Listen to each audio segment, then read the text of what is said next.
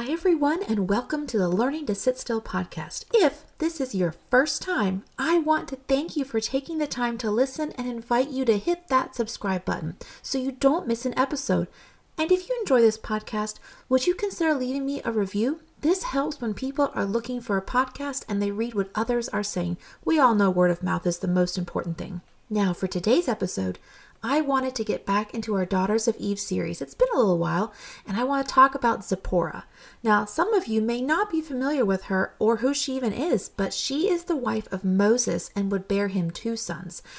For those of you who know me, you will remember that I enjoy a good Hallmark movie. I know they are forever predictable, as my mom often reminds me. One time she asked me as I was watching yet another one, "Isn't that the same story you just watched?" "No, Mom, of course not. That was a blonde. This girl is a redhead." Very different. I know, I know. But in truth, they are very similar plots. Maybe that's why we like them so much. They're predictable. Or at least I like them.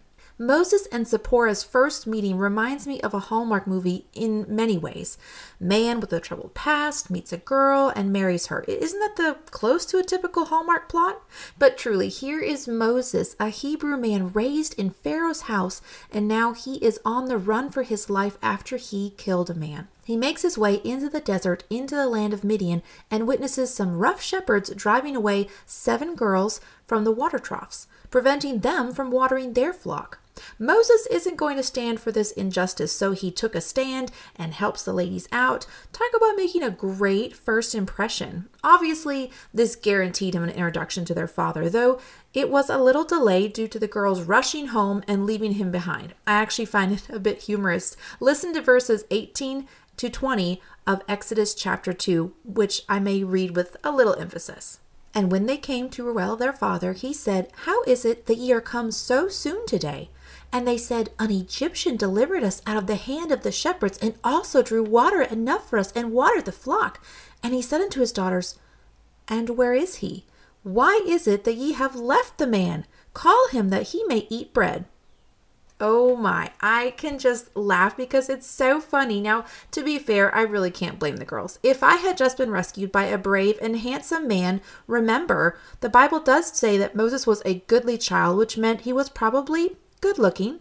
I probably would have been airheaded too, forgetting all my manners as I rushed home to tell the heroic and slightly romantic story to my father. Thankfully, their father remembered his manners and sent for Moses, welcoming him into the family and giving him his daughter Zipporah for his wife. At this point, all we know about her is that she is the daughter of Jethro, who was a priest in the land of Midian, meaning that she did have a religious background, and she was one of seven daughters. How much she knew of Moses before they were married is something we don't know, since we don't even know how long he was there before they were wed, but he was certainly a man with a past and an intriguing personality. He had no problem standing up to a bunch of shepherds, bullying a group of girls, yet he was afraid to face himself, choosing instead to hide away from everything that was familiar.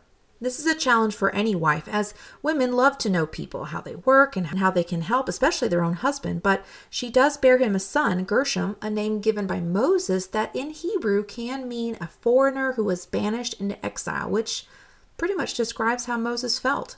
The last part of verse twenty-two in Exodus two, Moses says, "I have been a stranger in a strange land." So while Zipporah is surrounded by the familiar, her family, countrymen, her husband knows he doesn't belong, or at least he doesn't feel like he belongs.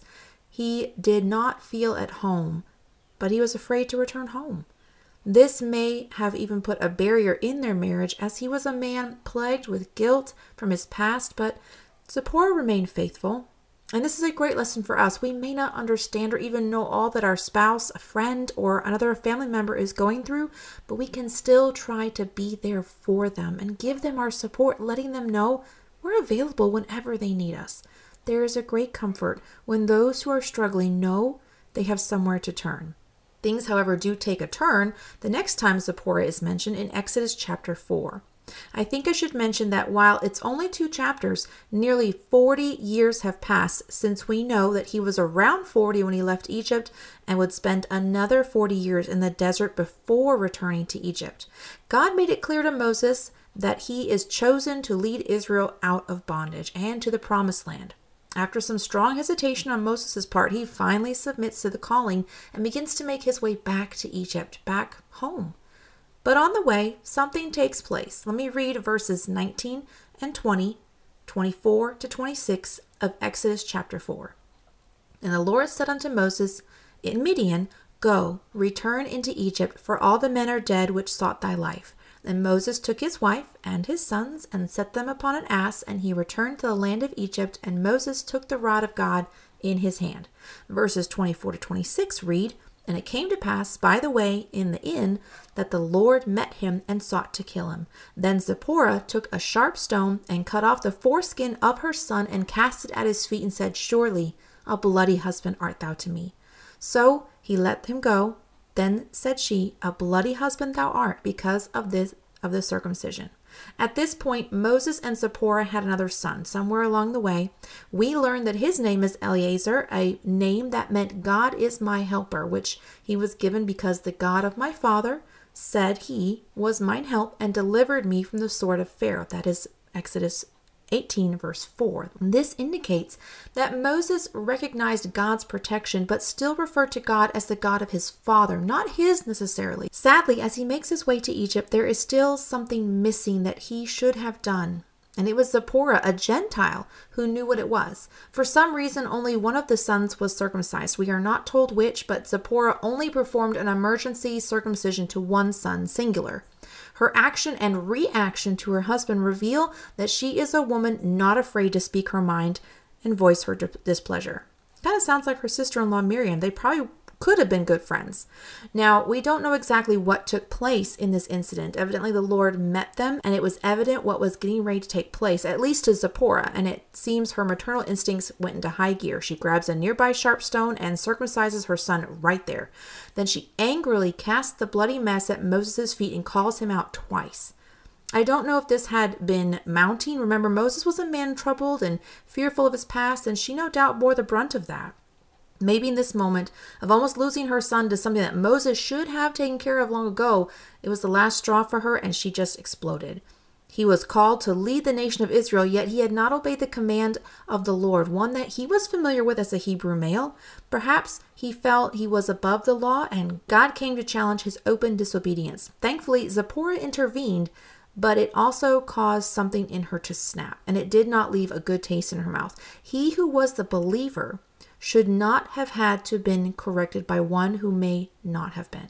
As Christians, we set the example. God calls us to live in obedience to the law, to be above reproach, and to be a light in the world. We cannot be the light if we choose when to obey God and what rules we will follow and ignore the ones we don't like.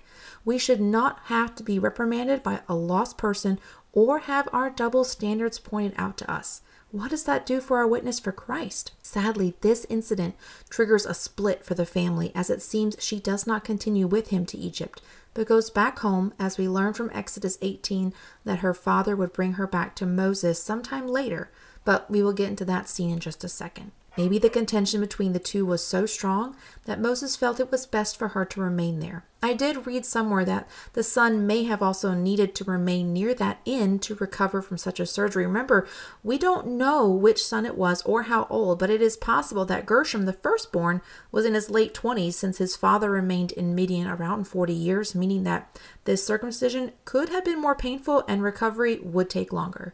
Whatever the reason, it is clear that they have separated, with Moses going to meet his brother and make the journey to Egypt together with him, and Zipporah returning to her father's house. Fourteen chapters later, but approximately three months, Israel is now gathered in the wilderness. They have left of desolated Egypt behind and have settled into a small routine in the wilderness. Jethro, Moses' father-in-law, hears about it and packs up Zipporah and the two sons to take them back to his son-in-law. Moses greeted his father-in-law with great respect and honor, plus filling him in on everything the Lord had done. But what's interesting is that there is no mention of a greeting for Zipporah, not even an acknowledgement of her presence. But we, of course, do have to remember that women did not rank high on the social scale in that culture. But my feminine heart can't help but feel something for her. No woman likes to be forgotten, and it seems that Moses was so wrapped up in his ministry that he completely forgot about his wife and two sons. That is difficult for anyone, but especially a woman. Family is a beautiful gift. one that is given by God. But sometimes we can get sucked into the busyness of life and forget that. Ministries are a wonderful, good thing, and we should always seek to invest our life. I talk about that all the time, but investing ourselves includes our own family. We are told to be good stewards, good stewards of our time, our possessions, and I can't help but think that that means caring for the needs of our loved ones, since they are our greatest possession. They are given to us by God to care for and to cherish. Jethro took it upon himself to remind Moses of this responsibility, as well as a few other suggestions if you continue to read the rest of the chapter.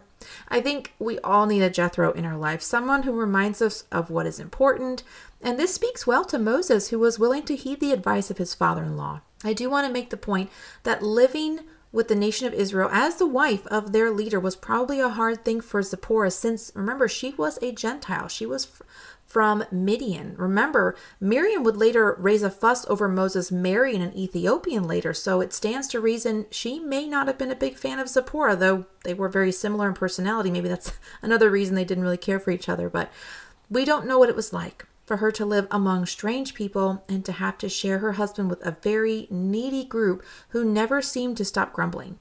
How many times would he come home discouraged, worn out, and exhausted? No doubt it was a challenge. That's a challenge for any person, any spouse.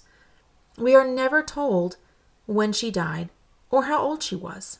Zipporah merely faded out of the picture, but portions of her story were preserved for us, so there are lessons that we can learn from her. Like, you never know where the journey of life will take you, so be prepared. Zipporah probably thought she would remain near her father's tent forever, never dreaming she would accompany the people of Israel as they set out to receive the promise given to their father Abraham so many years before. Be a Christian who stands out like a light to the world, so that the lost can see Christ instead of calling us out for our double standards or failure to walk the talk. And always invest yourself in others, but make sure your family remains your top priority. They are your greatest gift from God. And with that, I want to wrap up today's episode. I want to mention that if you haven't yet ordered your spring twenty twenty-one copy of the Sit Still My Daughter magazine, you can go to sit still my daughter dot com and order yours, and it will be shipped out for you to enjoy. If you know of a friend who would be blessed by the magazine or this episode, would you share it with them? Thank you so much for listening. I pray you have an amazing day, and that you can rest in the knowledge that your Heavenly Father loves you with an everlasting love.